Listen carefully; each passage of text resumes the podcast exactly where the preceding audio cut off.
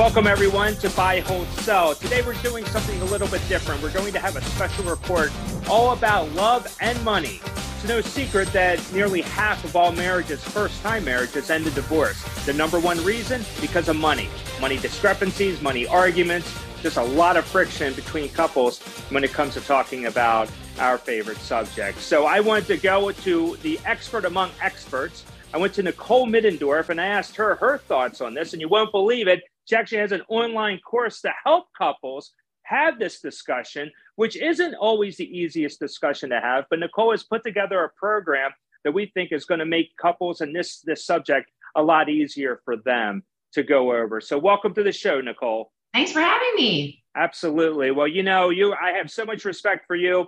I know that you have a you, you have your your own personal story and professionally you're trying to really be uh, move the needle, I guess, to help couples really get over this the uh, the wave of having this this discussion because it's not an easy discussion no matter who you are. And and so and then when you have married couples you might have one who is a primary uh, wage earner and then having to have um, discussions with somebody else. There's a there's a lot of issues right there. I take it that you probably you started this program probably because several of your clients are going through something similar yeah, I when I started writing my fifth book, it was on dating and money because I had been single for a number of years and not having success and there was always this awkwardness when you go on a date, like who pays for the date? And I just I found it very fascinating. I went to social media and started doing some research of like who should pay? Why should they pay? How do couples have these conversations about money? And so, as I was writing this book specifically on dating and money, a couple of my clients asked me and more or less said, they're like, Nicole, do you, don't you realize like you saved our marriage? And it kind of gave me this aha moment of like, wow, you know, I would joke like for years, like, yes, I'm a wealth advisor, but many days I feel like a therapist. and I was like, wow, like I actually am like a marriage therapist. like I've changed these That's great. lives. And so the book then it, it still was it's titled Who Pays Navigating Love and Money. It's focused on the dating, but I then added in like okay, blended families chapter and like, okay, you're married. Like, how do you have these whole conversations about money? And it's what is your relationship with money with yourself, like digging into what's your money memory. And then it's also looking at your significant other and what's their money memory because sometimes people don't grow up in the same kind of environments, you know, and things are completely different today than they were years ago. And so not only do you have the age dynamic or the environment that you grew up with but some people grew up like i mean i i was raised like don't have any debt and right. i also raised like you need to take care of you and don't ever expect anyone to pay for anything for you and some people aren't ra- weren't raised that way and so it's all about understanding how were you raised about money and what are your deep money values, your thoughts, your feelings. And then if you're in a relationship, how does that person that you're in the relationship with how were they raised and how do they think about money? Because we you know on the surface we're always like oh someone's a spender someone's a saver. Ah let's be honest we all are spenders.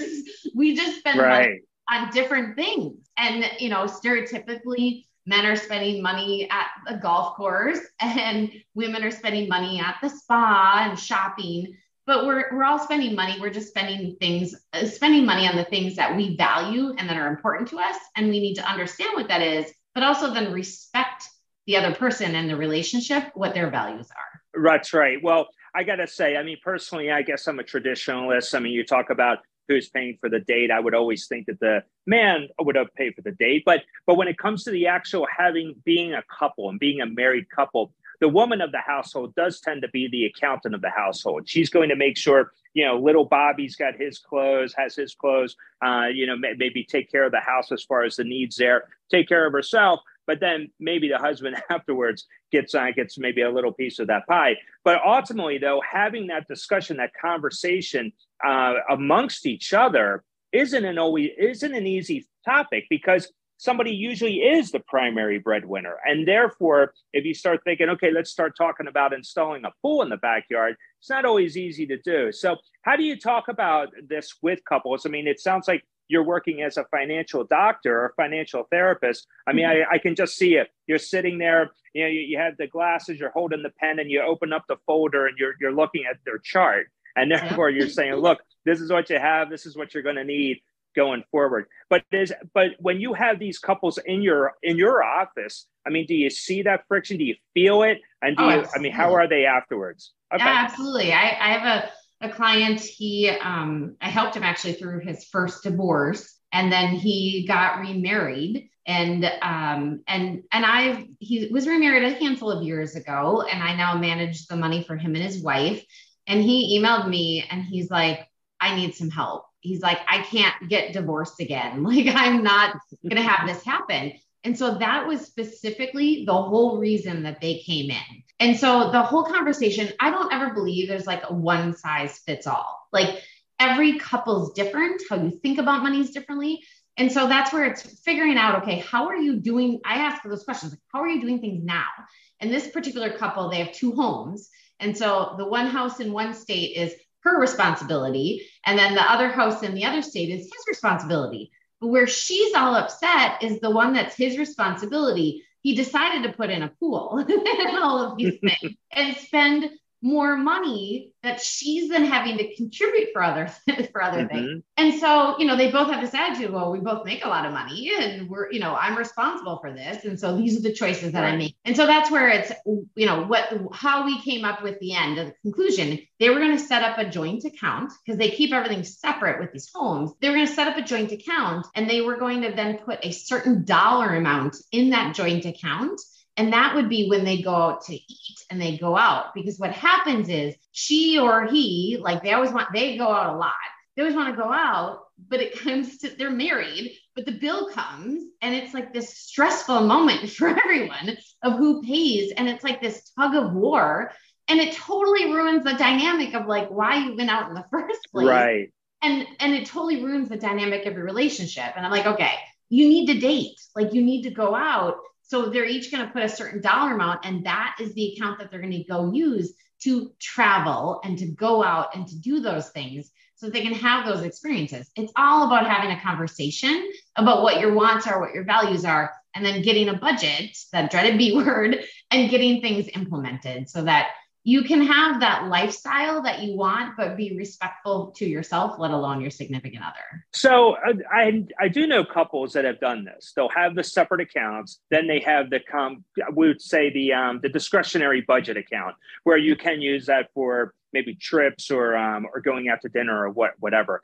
But when it comes to things about children, when you start incorporating possibly um, you, you might have a, a child who's playing in a sport at an at an elite level. There's a lot of costs, a lot of fees, a lot of travel costs that go along with that. Then you have that they go to private school. You have tuition, plus don't forget college. You know, how are you saving for college? It's interesting. That seems to be the one issue that once you incorporate that dynamic, who's saving what, what are they doing, especially if one of the earners, even though you might have dual incomes, they might one might be earning more than the other. How do you talk to couples about that? It's all about again having that conversation. And so in my office we walk through these scenarios but we also backtrack and we stop because like when i was married my parents paid for my college education but i was married to someone that the parents didn't help at all and so you're coming from two completely different perspectives. And so for me, how how it happened for me, I don't believe that's how I want to do it for my kids. My kids are well known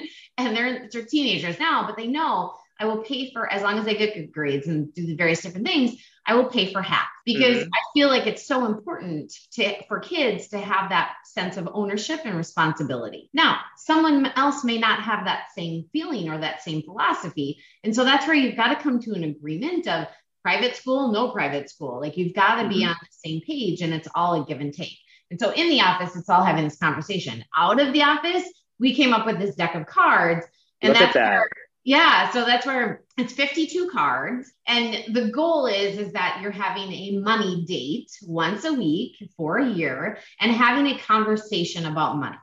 And so these these questions some of them are a little bit easier than others, but the concept is is you ask yourself the question and you give an answer and then it's time for your significant other and so just I just randomly pulled out one. Do you ever try to keep up with the Joneses when hanging out with your friends and regret it?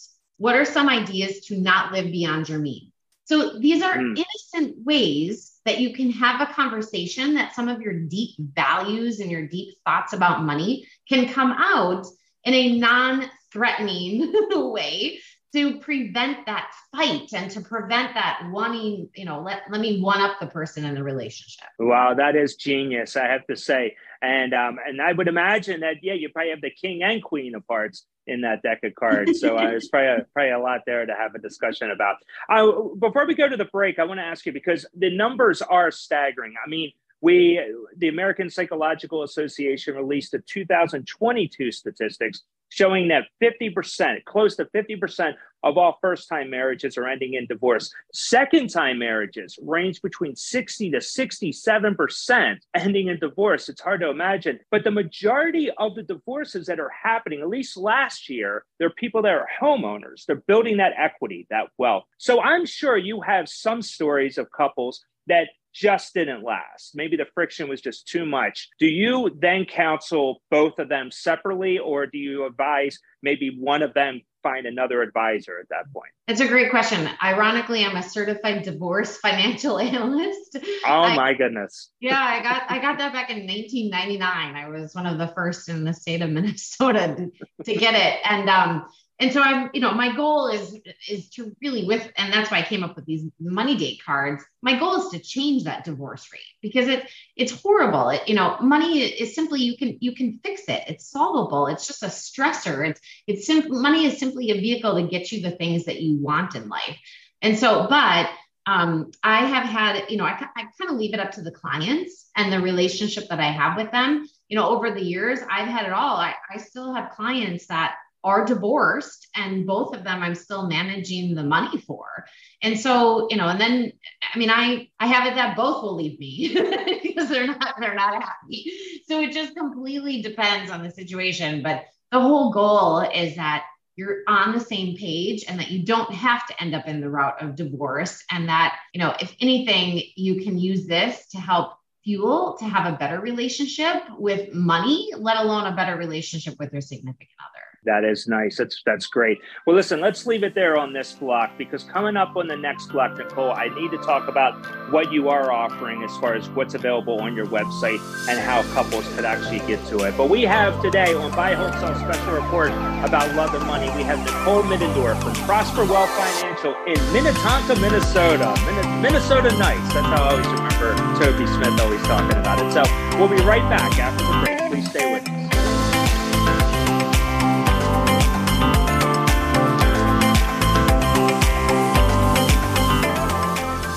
Buy, hold, sell, brought to you by Crosscheck Management.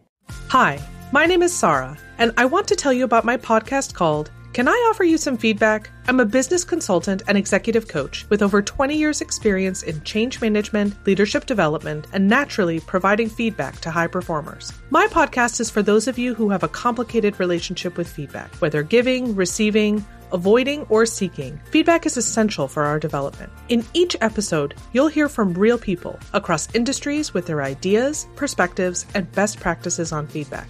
I'll also be sharing business bites with you simple explanations of organizational tools, management techniques, and leadership philosophies that will help you and your businesses thrive. You can listen to Can I Offer You Some Feedback on your favorite podcast app or learn more at evergreenpodcasts.com.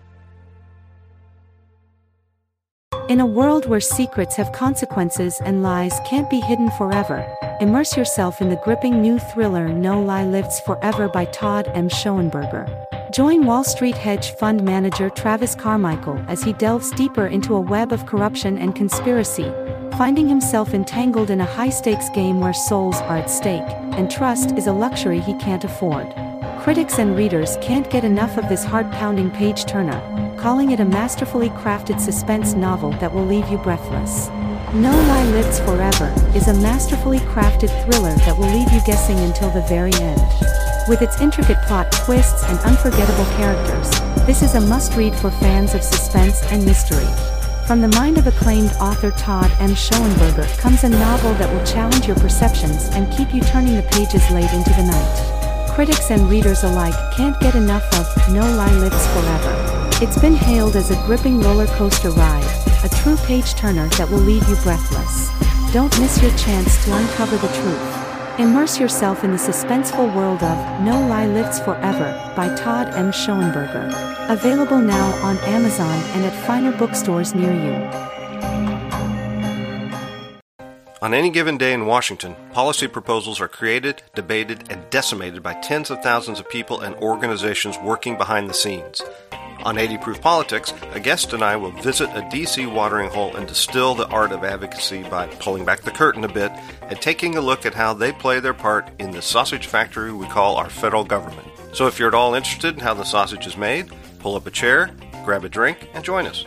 After all, what goes better with sausage than a tall, cold one?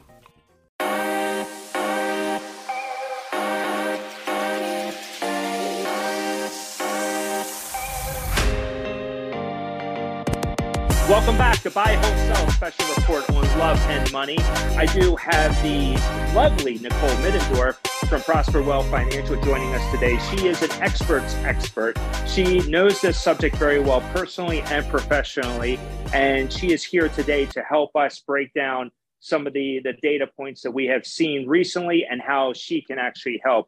Uh, Nicole, after we ended the last break, we were talking about couples that do end up splitting do you ever come across a couple that when you're going through this financial analysis with them that one of the one of them might be hiding income or hiding assets? I mean what kind of a um, i'm sure you get some horror stories but do you have any uh, experience you could share with the audience? Oh yeah. No i I've, I've seen it all really over the years of everything but and i i have seen a lot of people um, not to pick on women but I've seen a lot of women um, that are like, I know he's hiding money, and um, he really isn't.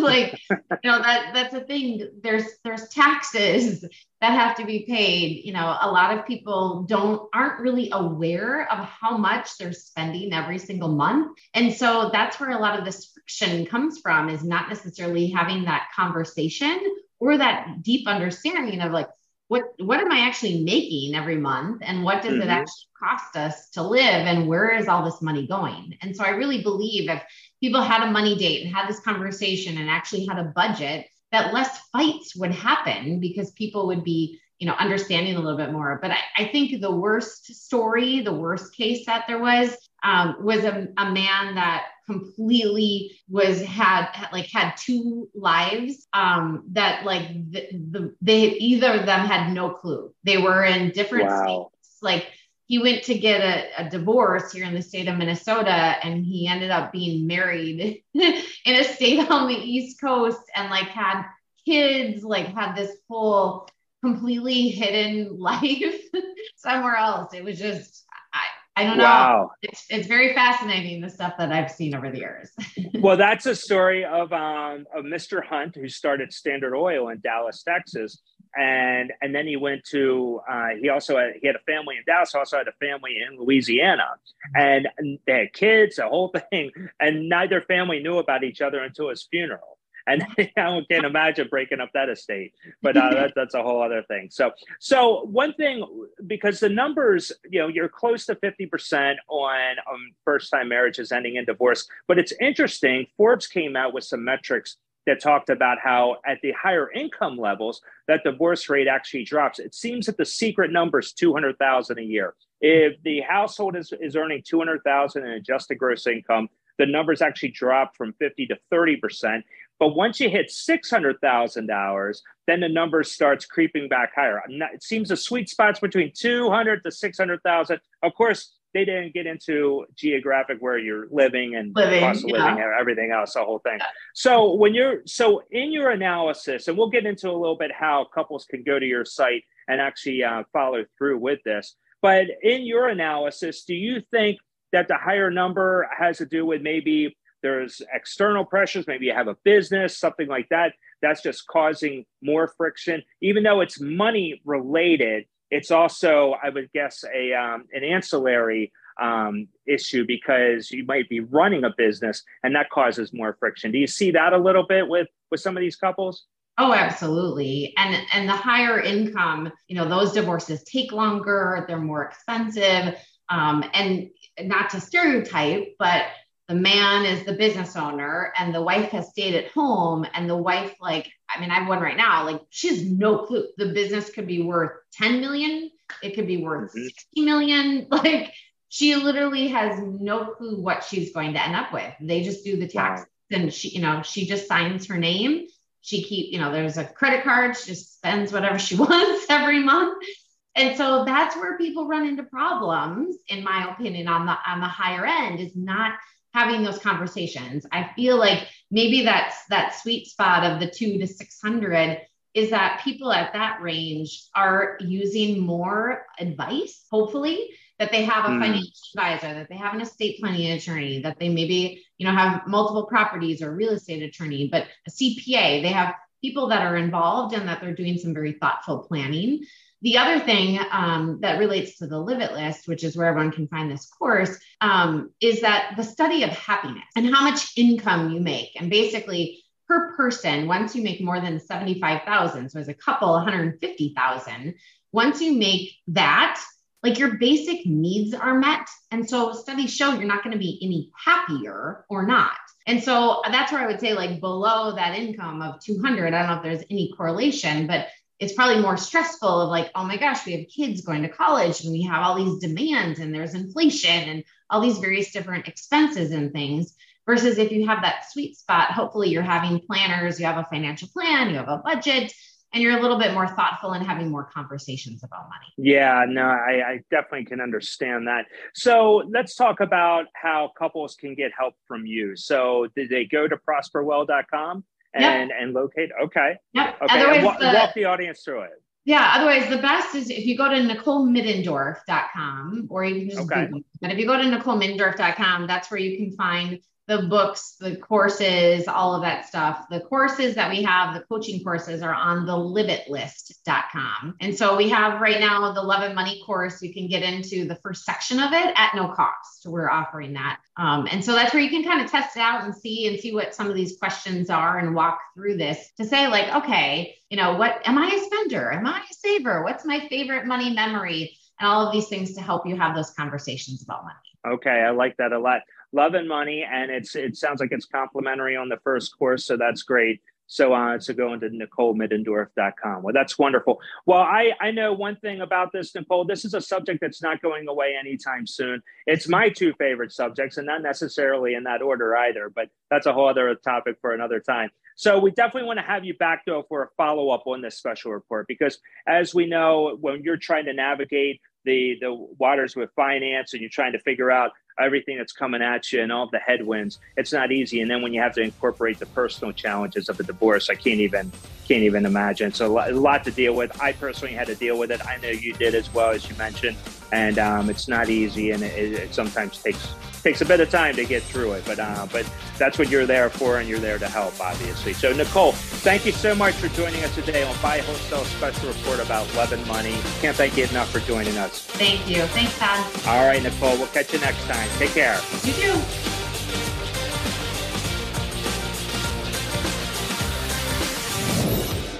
Buy, hold, sell, brought to you by Crosscheck Management. I want you to smash that like button.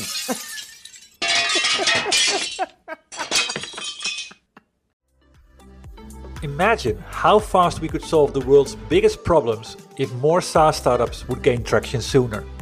Welcome to the Tech Entrepreneur on a Mission podcast. This podcast is dedicated to sharing experiences from B2B SaaS CEOs who are going above and beyond to deliver change that is noticed. You will hear their secrets and learn what is required to build a SaaS business that the world starts talking about and keeps talking about, and how to overcome the roadblocks to do so.